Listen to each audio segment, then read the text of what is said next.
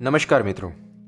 હું છું ભૌમિક અને આપની સમક્ષ ફરીથી લઈ આવ્યો છું એક નવી લઘુકથા, જેનું શીર્ષક છે, ઘરનું ઘરેણું. સાહિત્યકાર વાસુદેવ સોઢા. હોસ્પિટલના બાકડે બેસતા બેસતા તો રમણભાઈ ગોટો વળી ગયા. તેમને એટલી ઉધરસ ચડી કે તેમના મોંમાંથી શબ્દો પણ બહાર પડતા ન હતા. સાથે આવેલા તેમના પત્ની મંજુલાબેને માંડ માંડ તેમને બેસાડ્યા અને પાણી માટે આમ તેમ નજર ફેરવી, પણ તેમની નજરે ક્યાંય પાણી ન પડ્યું. રમણભાઈની ઉધરસ બંધ લેવાનું નામ જ નથી લેતી.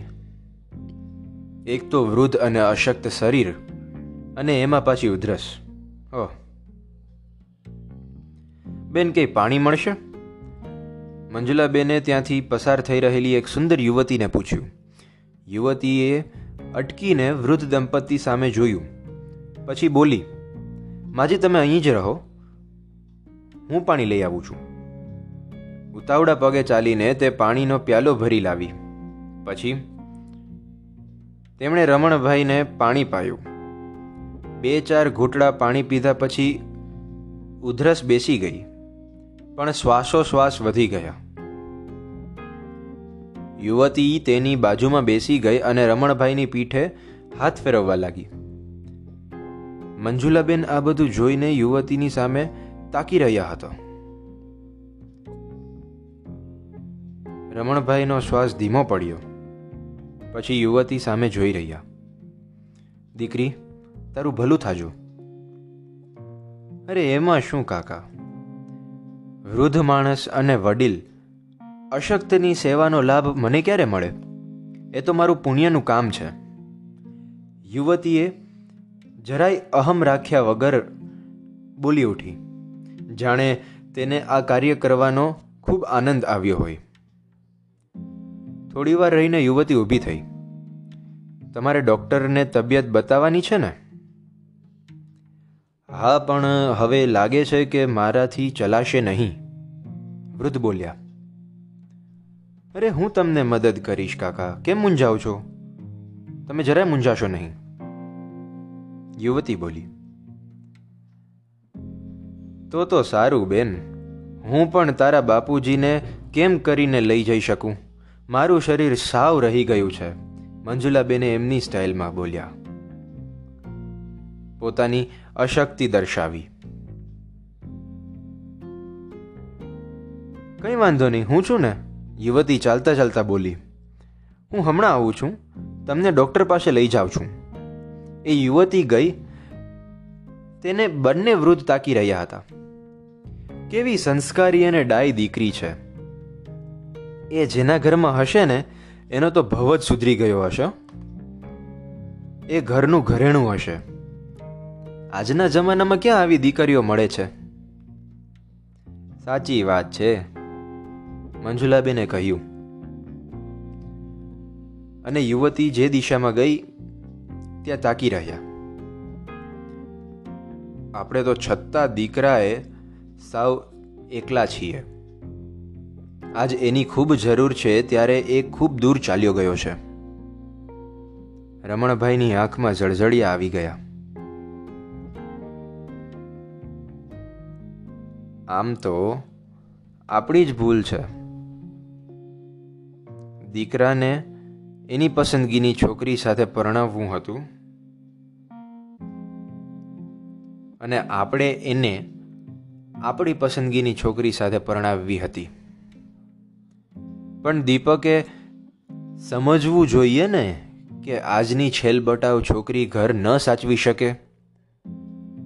એ તો પછી હવે જેવા ભાગ્ય આપણા. આજે દીપક સાથે હોત, તો આપણને આટલા બધા દુઃખી થવું ન પડત. મંજુલાબેને દુઃખી થતાં કહ્યું, તો શું, એ પરણીને લાવે એવી કન્યાને હું ઘરમાં ઘરવા દઉં? ના ના. પણ છોકરીને જોયા વિના તમે ના પાડી દીધી.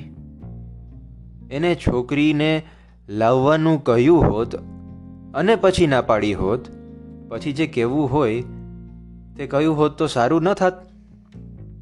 ના, એ તો ન જ બને. ને દીપક ગમે તેટલી વખાણે, મારું મન તો ન જ માને. વૃદ્ધ બોલ્યા હતા. દીપકને ઘરમાંથી કાઢી મૂક્યા પછી એ તો પરણી જ ગયો ને? એવી આજની નખરાળી છોકરી સાથે જ હા એવા સમાચાર તો હતા. એક વખત આવી ગયો હોત તો શું વાંધો હતો? ના, હવે એનો આપણા ઘરમાં મને પગ ના જોઈએ. વૃદ્ધ દંપતી વાતો કરતા હતા, ત્યાં જ પેલી યુવતી આવી પહોંચી. એટલે તેઓએ વાતો કરવાનું બંધ કર્યું. ચાલો હું તમને ડૉક્ટર પાસે લઈ જાઉં, યુવતી બોલી. રમણભાઈનો હાથ પકડ્યો અને એ ડૉક્ટર પાસે દોરી ગઈ. ડૉક્ટરે તપાસ કરી અને રમણભાઈને દવા પણ આપી. યુવતીએ દવા લેવા પણ ગઈ અને લઈ પણ આપી. પછી એ વૃદ્ધ દંપતીને ઘર જવા માટે તૈયાર થવા માંડ્યા.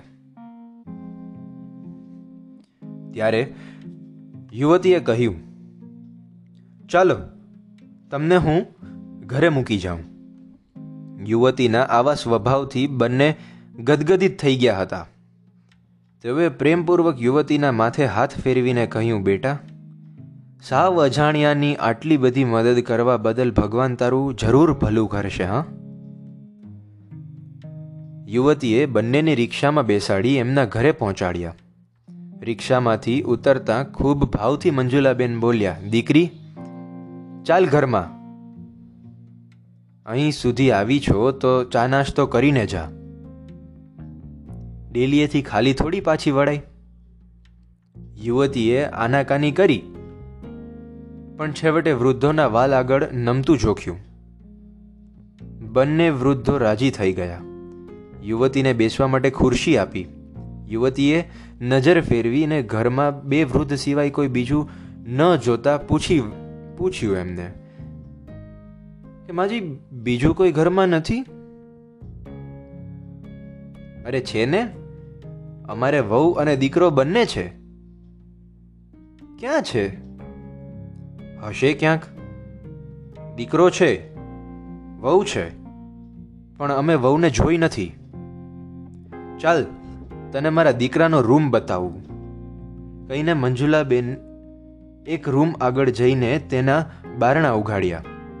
જો, સામે દેખાય છે ને, તે ફોટો મારા દીકરા દીપકનો છે. હે? દીપક, તમારો દીકરો છે? એ તો મારો વર છે.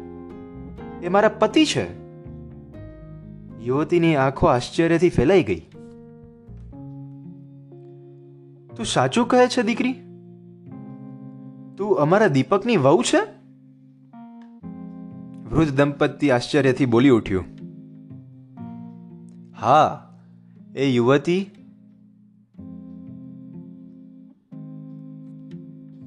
એ ઝડપથી માથે સાડી ઓઢી લીધી અને બંને વૃદ્ધોને પગે લાગી. મંજુલાબેનની આંખમાં હર્ષાશ્રુ આવી ગયા. સુખી થા દીકરી. હવે તું જ દીપકને લઈ આવ. એટલું બોલતા બોલતા રમણભાઈની આંખો પણ આનંદના આંસુથી વરસી પડી. બસ. આટલી જ હતી આ કહાની. આશા રાખું છું અને ખાતરી પણ છે કે આ કથા ઘણા માટે એક પાઠ હશે અને ઘણા માટે એક આનંદમયી વાતની શરૂઆત પણ. Thank you so much have a good day stay safe